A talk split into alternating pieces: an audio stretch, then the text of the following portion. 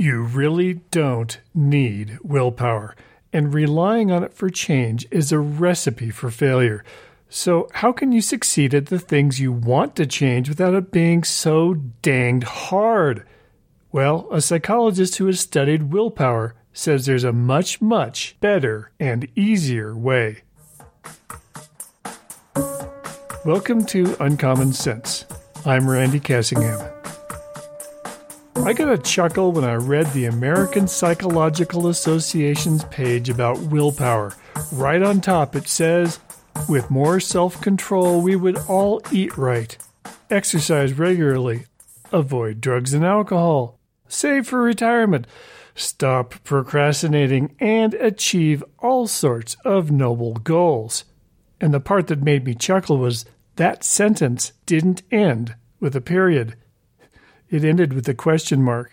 They go on to say that in their annual Stress in America survey, the respondents cite lack of willpower as the number one reason they are not able to make healthy changes to their lifestyles.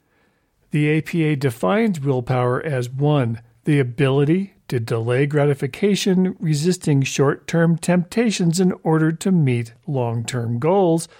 Two, the capacity to override an unwanted thought, feeling, or impulse. Three, the ability to employ a so called cool cognitive system of behavior rather than a hot emotional system. Four, conscious, effortful regulation of the self by the self. And five, a limited resource capable of being depleted. The article goes on to say that with practice, you can increase your willpower, to which I say, you've probably been meaning to do that, but you haven't been able to motivate yourself to spend the time to do it. The article header estimates it takes 32 minutes to read the whole thing, not counting 34 references to read in various books and journals. Yeah, I didn't even finish the article, let alone go through the further reading suggestions. There are two factors I want to discuss here, starting with the last part of the APA's definition of willpower. They say it's a limited resource capable of being depleted. I don't think you have a tank of willpower and you drain that tank over the course of the day.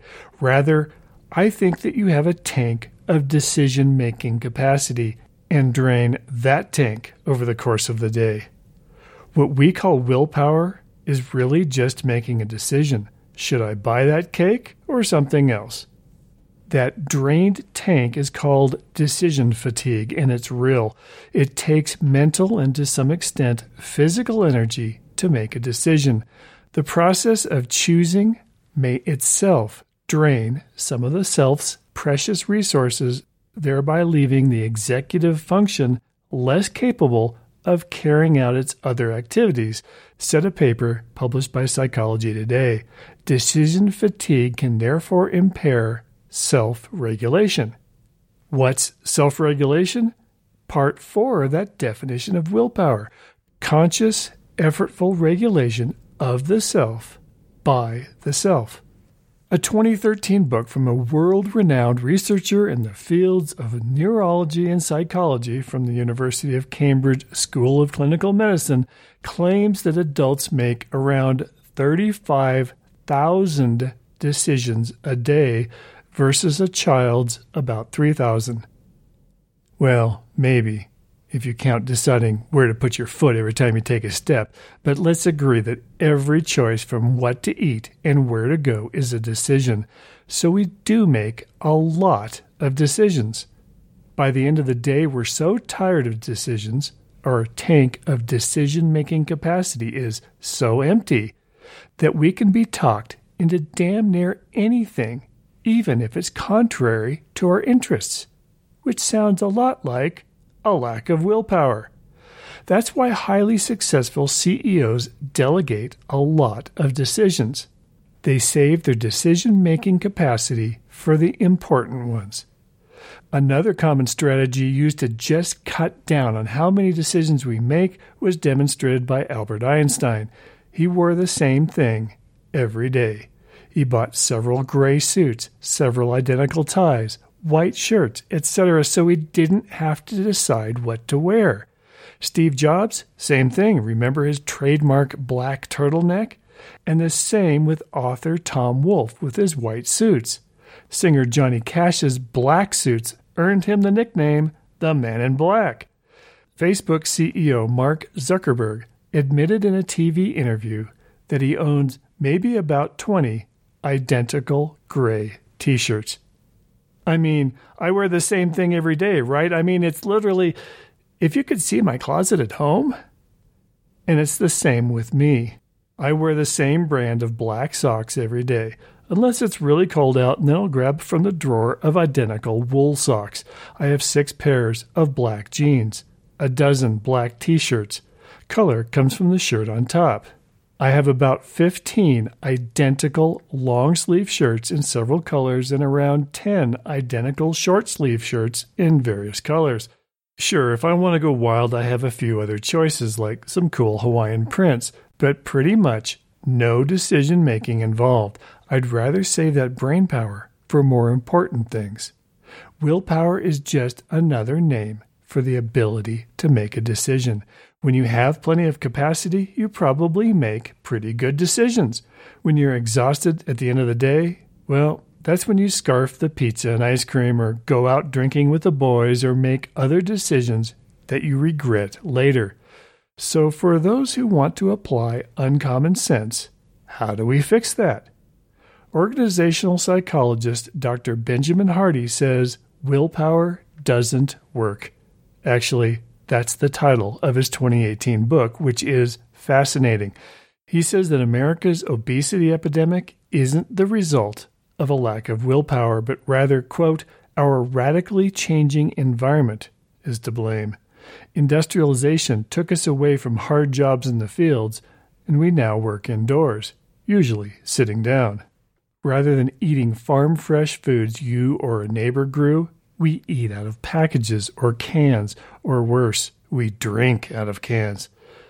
We've become addicted to sugar, caffeine, and carbs, and then use alcohol to counteract them all. And then go back to work sitting in your chair. That puts our bodies into survival mode. We don't sleep well, and then we get up and do it again, day after day. Is it any wonder we don't do well in making decisions isn't that how most high dollar timeshares are sold? No rush, come in the afternoon, have some sugar, want a beer. And as long as you don't get up and walk out, they push and prod and promise and persist until you're totally exhausted and have no juice left to make good decisions. And God forgive you if you sign, even though that may well be contrary to your interests. So, if willpower isn't the problem, what is? Hardy said something about the environment we're in. The thing to do, he says, is to change your environment. Want to eat better? Then have better food in your house. If there's no ice cream and cookies, you're more likely to eat the good stuff that is there. Trying to stop smoking? Then don't go out drinking with the guys or have any smokes in your car or your house. But don't rely on willpower to keep you from reaching for junk food or cigarettes or whatever you have decided to avoid. And really changing your environment is a lot easier in addition to being a lot more successful. Rather than relying solely on your own internal resolve, Hardy writes, true commitment means you've built several external defense mechanisms around your goals, conditions to make the achievement of your goals inevitable. We adapt to our environments, he continues. Thus, a conscious personal evolution involves purposefully controlling and creating environments that shape us into the person we want to become. We adapt and evolve based on the environments we select. You are who you are because of your environment. Want to change? Then change your environment. Stop the willpower madness already. When you set up your environment in this way, you don't have to rely on willpower. You don't have to make decisions.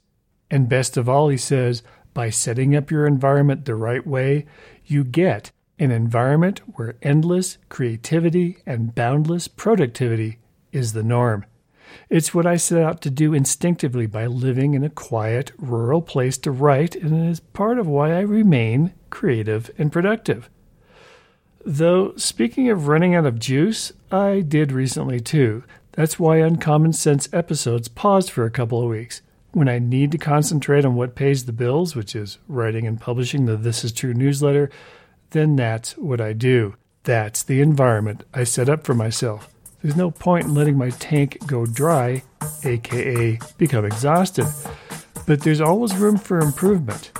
I'm only a third of the way through Hardy's book, and you can bet I'm taking notes on how to do it even better. You can too, but you really don't need willpower. The show page for this episode is thisistrue.com slash podcast 82 which has links to Hardy's book and other resources, a link to help support this podcast, and a place to comment. I'm Randy Cassingham, and I'll talk at you later.